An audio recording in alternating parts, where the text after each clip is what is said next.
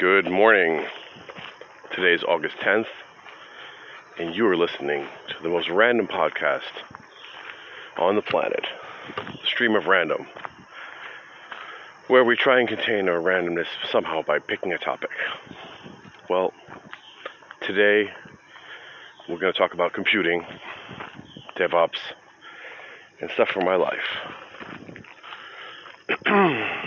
so I recorded three or four podcasts yesterday. I went on an epic walk, but they're not the quality that you've come to expect. With long, long pauses, me mumbling and getting lost in my thoughts. So I deep six them for now.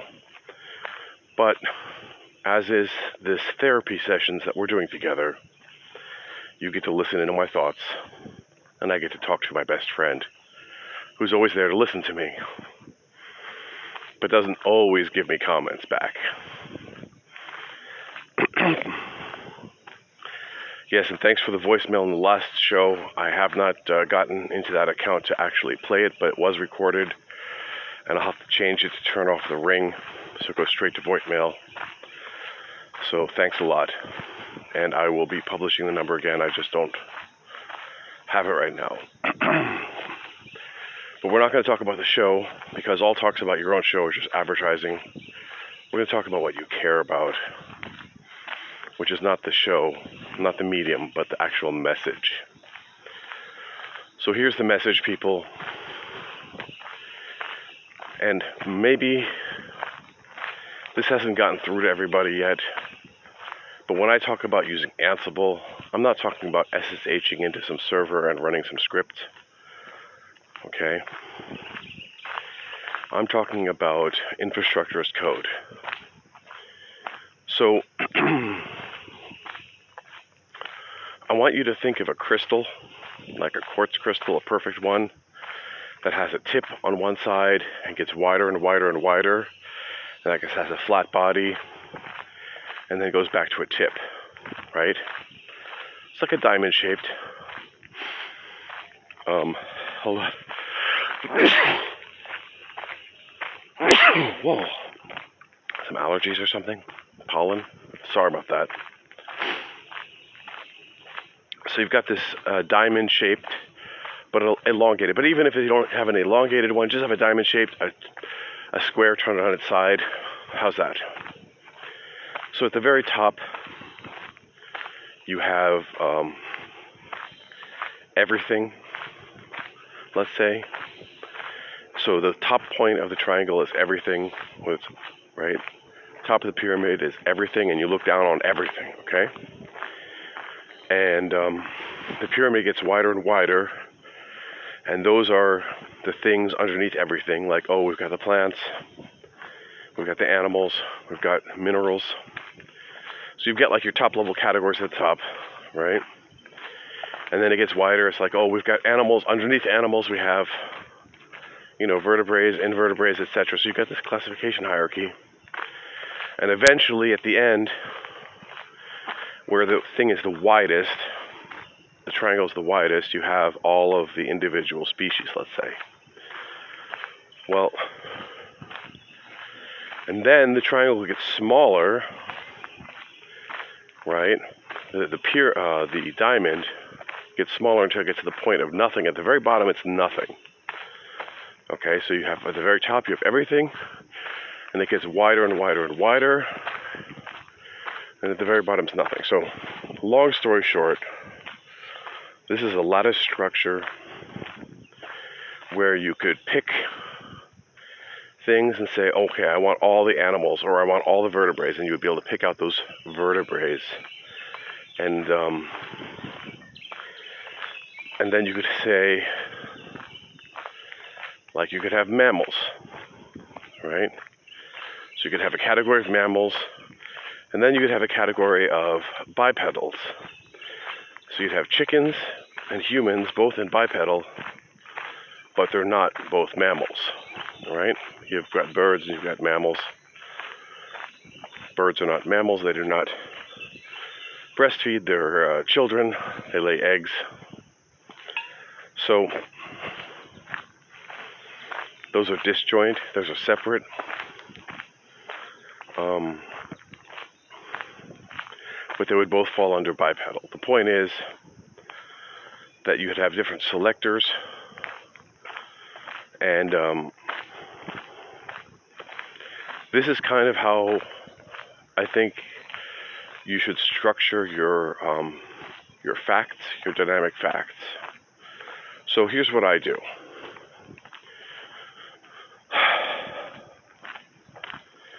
So I have a custom dynamic uh, script that I wrote for work. Eventually, I'm going to have to rewrite it um, in an open source version. Um, and basically, it uh, does permutations on all these different um, attributes. And like you've got different and you can list whatever attributes you want. Those are also dynamic. So you could say oh well i've got environments and i've got prod and dev and i've got applications i've got billing and i've got shipping and i've got inventory. And then i've got different other aspects like security and storage. So if you permute all of those then you've got like dev inventory storage prod shipping you know security right and you get all these different permutations. And then if you apply the lattice structure to that for groups, see this is where it gets into grouping, you could say, well, I want to apply something to all of QA or all of dev. So you would have a group called dev, or I use environment underscore dev, so I can prefix them. Um, so I have a group called environment dev, and it would have the children of that group would be all the dev environments, right?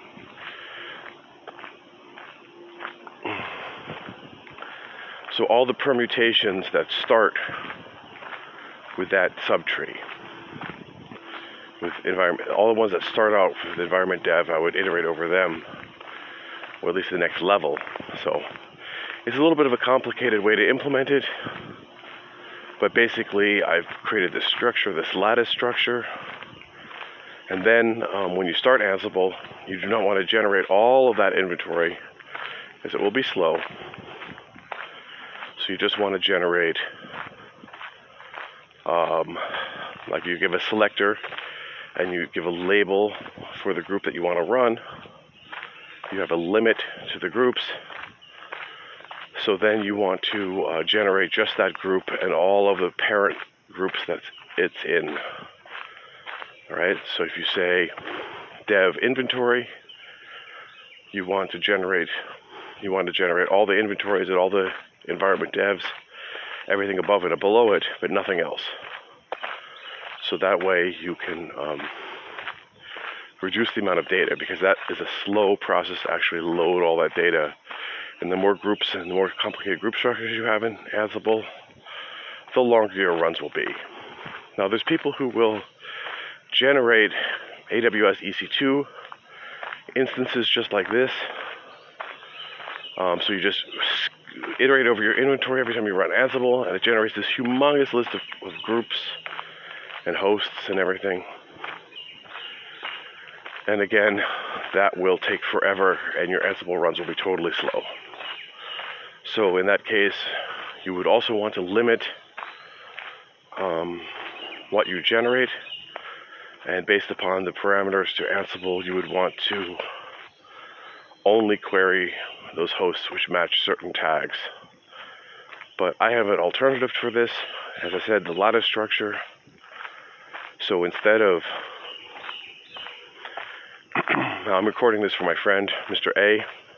I hope he listens to it instead of um, dealing with the random servers that people generated, I'm saying you created a permutation function that actually generates the structure that you want.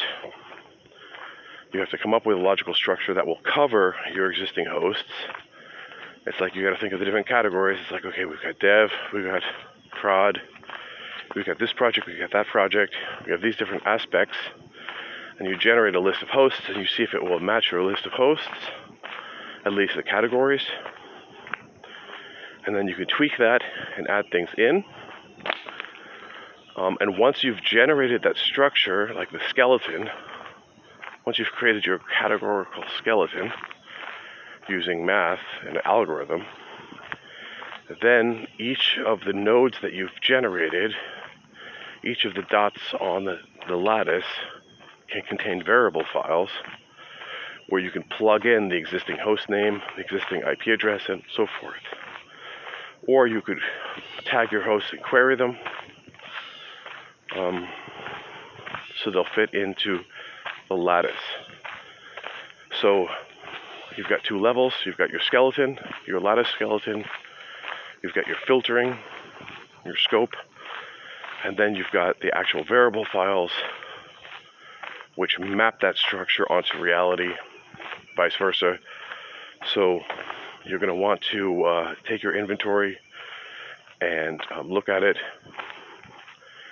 And um, there's tools for tagging. So you're basically going to want to tag all of your hosts with different attributes so they map onto the, to the framework. Um, and the way I would do it is, uh, yeah, I would look at the data that you have um, and group it and look at the most common, like count by tag, and look at different attributes um, and count the occurrences of those attributes and try and pick out the ones that are the largest and start tagging them. Even if you tag things like EC2 large, like these are all of our large instances, or 64 gigabytes, like that could be an attribute in your lattice, like memory size or CPU size, etc., or runs this process. So eventually, if you're trying to figure out what this thing is doing, you're going to want to capture uh, process information. What process is it, is it running? What is it actually doing? How much time is it spending on what process? And that will give you a good idea of what's going on. So once you've collected this intel on your running instances, and you can use Ansible for that, you can generate a dynamic inventory, log in, execute commands, and then pull that data back out. like that's like the classical Ansible use case.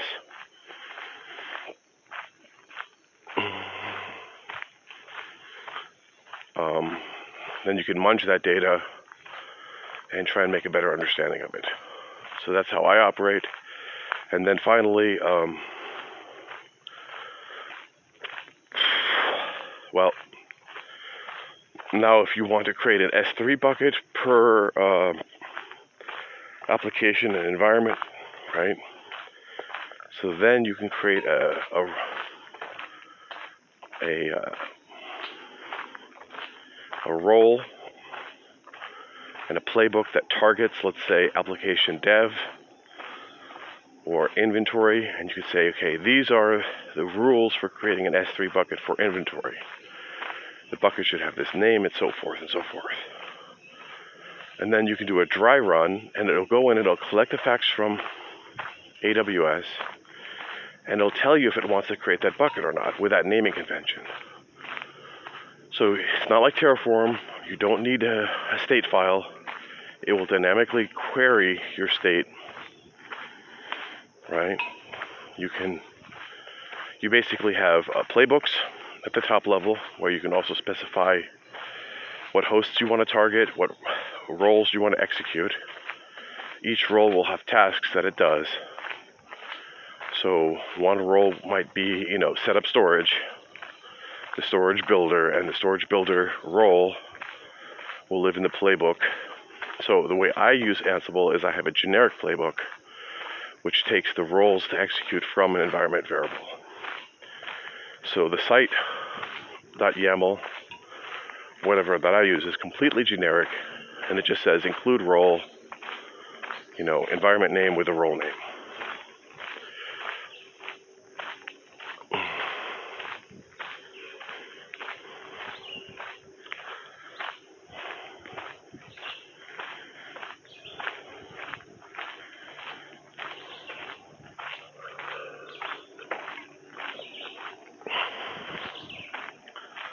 So,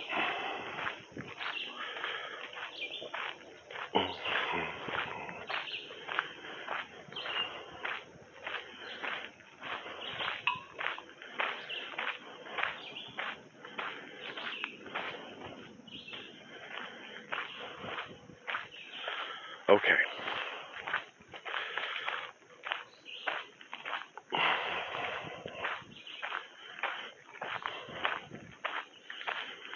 Um,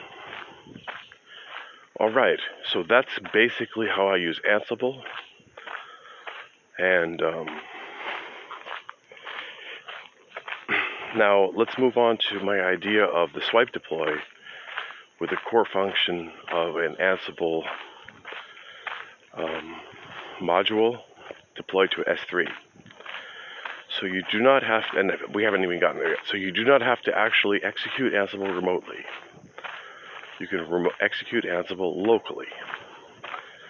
So you say connection type is local, which means it's just going to do a sudo and it's going to run as root on that machine. And you could also say you don't have to be root, like become false. So that will turn off root. Um, you can do a sudo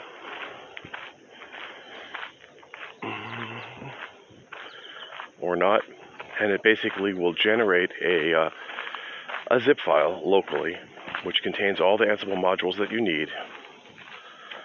And then um, it'll still require the libraries to be installed that are needed. Like if you need Boto 3 to be installed to run it, you have to install it yourself in the operating system.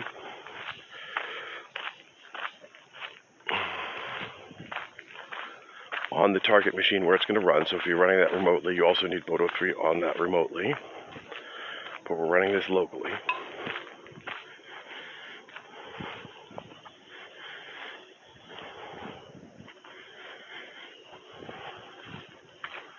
Good morning. Hey, big doggy. That's a great Dane. Um, so the next step, so you uh, prepare your execution environment with the libraries you need, ideally in a container. Um, then you um, tell Ansible to invoke it locally. So what it will do is it'll create a main routine. Um, this is the AnsiballZ, like space balls, I guess.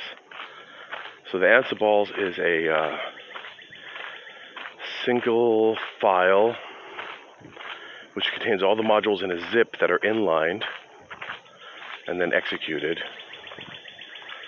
So I propose a alternative execution mechanism where um, we put all of the modules that you need into a lambda or a container and um, the main routine will just be one function saying import Ansible executor and then execute this payload of a JSON or YAML. Um, and that payload will be the Lambda payload that's being passed in. So, well, first of all, Lambda payload the parameters to the Lambda will be the JSON blob of the data. Uh, we also want to remove a bunch of internal stuff that's not needed. So you want to filter out some of those items. But in the end, you want to convert the um, sudo call of local to a Lambda function invocation. Now, yesterday in my unpublished podcast, I said, well, hey, swipe deploy is going to, you know, I was struggling with the idea of what we're going to do for the um, execution. And I said, well, hey, um, do I want to go to Azure? Do I want to go to AWS? So, what if I could describe my lambdas using Kubernetes and then just call a function that will transform them into whatever backend I want. So a Azure function or an AWS Lambda or whatever. And then I Googled that and I found kubeless.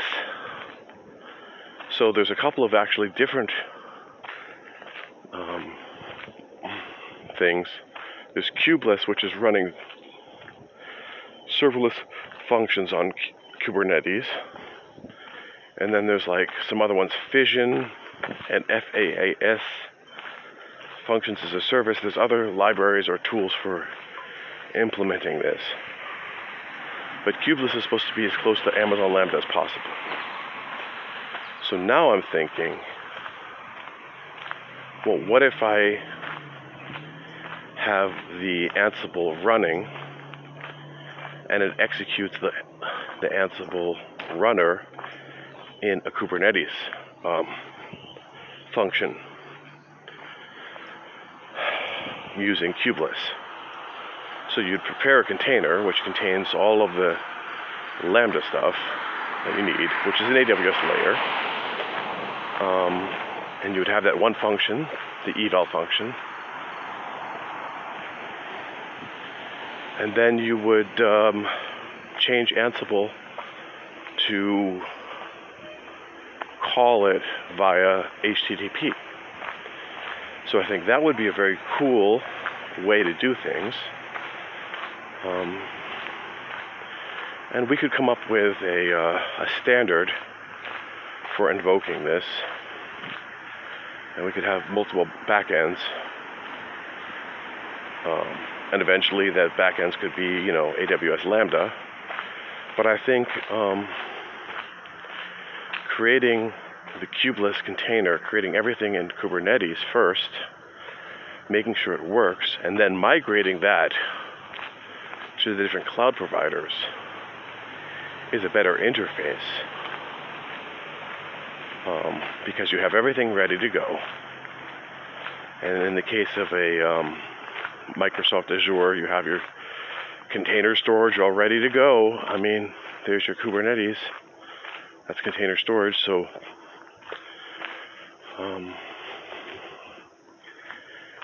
yeah, and then we can apply cool things I was talking about, like reduction in the container size by uh, removing code that's not used, like profiling it. So you get all these extra benefits are monitoring and profiling. Um,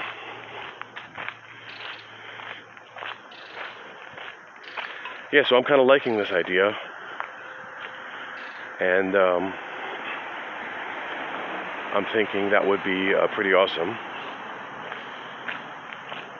And in the end, even if you deployed a kubeless as a Fargate or some kind of tiny um, thing, like you might be able to do a minimal um, server that runs multiple and you know multiple uh,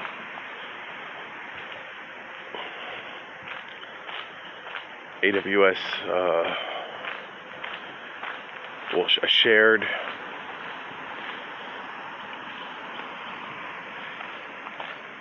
okay let me slow this down.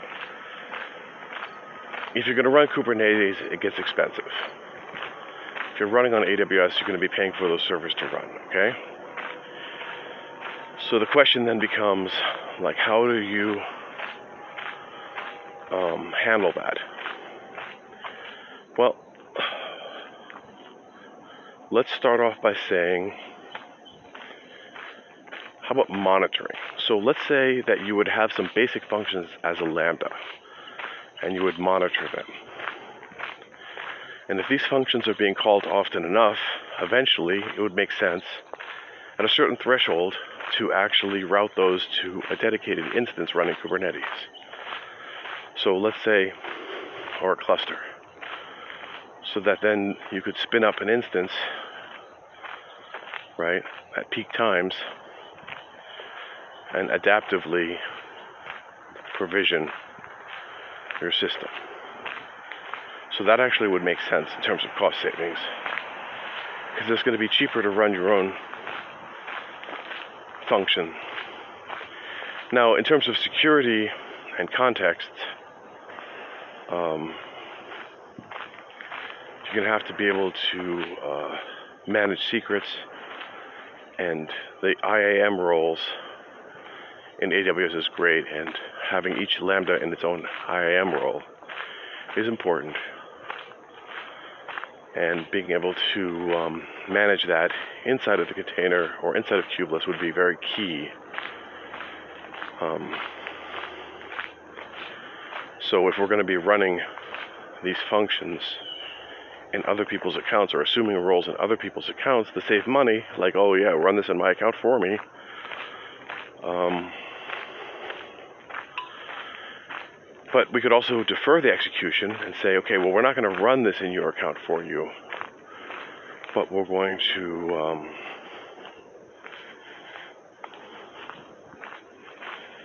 let's say create a cloud formation script that if you execute it, it will spin up a cluster or spin up a lambda, execute that lambda, and then shut it, delete it again, maybe. I mean, there might be ways that we could turn